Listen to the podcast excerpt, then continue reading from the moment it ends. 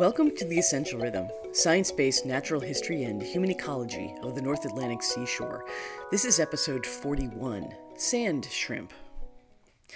I've been doing a swimming challenge this summer, trying to get into a natural body of water every day since the summer solstice, and I've been mostly successful, planning my days to include a jump in a local pond or poring over the map to see where I can access water when I travel further afield.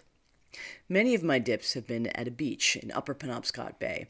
This west facing gravel and cobble beach has a moderately steep upper face, but the lower reaches flat out and extend what feels like endlessly towards the bay.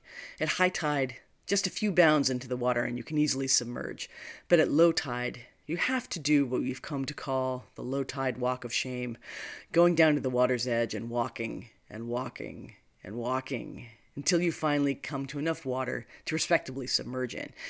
And in the unscheduled days of summer, I can plan my activity around high tide, but now that school has started, my class schedule is not built around the tide chart, and I have to take what I can get.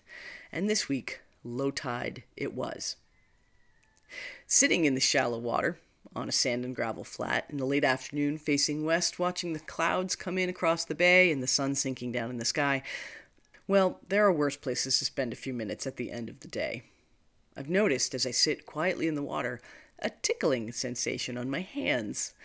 Little shrimp make their way across the backs of my hands, investigating the surface of my skin, seeing me more as strange new terrain than a potential predator. And, and that's a compliment. The shrimp in question are commonly known as sand shrimp, Crangon septemspinosa, a widely distributed species of shallow water shrimp in the western Atlantic coastline from Newfoundland to Florida. They are crustaceans in a group called Decapoda, having 10 legs, although their first pair of walking legs features a large hooked claw, reminiscent of their larger lobster cousins. They can be seen by a patient observer willing to watch at the water's edge as the tide comes in, as these shrimp follow the water in and forage in the intertidal zone. They aren't much bigger than about half a finger's length, though they can reportedly grow to three inches. Small as they are, they can be important predators in the intertidal, feeding on mollusks, worms, and other crustaceans, tiny ones, as well as juvenile fish, especially the flatfish that use estuaries and seagrass beds as nurseries for their young. The shrimp, in turn, are then food for other hungry creatures, larger fish and birds.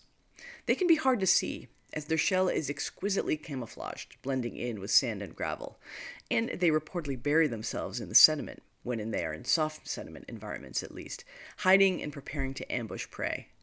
I've walked through drainage streams and mud flats and watched these shrimp dart around, erupting from their shallow burial hiding places in attempt to get away from my passing feet.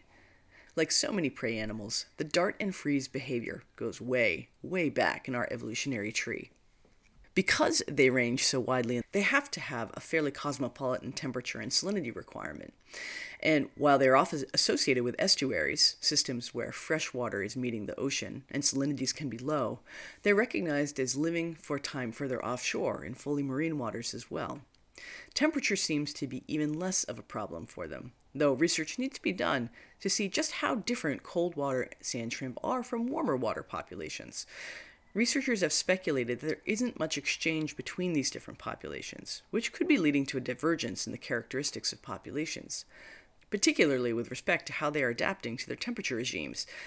Some people have speculated that because they have a high degree of temperature tolerance, especially of warmer water temps, they may fare well in a warming ocean. Time will tell, but in general, animals that are more tolerant to diverse environmental conditions are more likely to be able to tolerate rapidly changing environmental conditions. The ocean water on the section of the coast where I live is usually cold, even in the summer. But right along the water's edge, that water can get almost pleasant in, on a summer afternoon. Sit there long enough and quietly enough, and the sand shrimp will busily go about their work looking for food, while you get to come face to face with what could be a true survivor. This has been episode 41 of The Essential Rhythm, written and produced by me, Sarah O'Malley. The show is produced on Wabanaki land. The theme music is Lightstream by the artist Siddhartha, used by permission through Creative Commons. Thanks for listening and join us next week.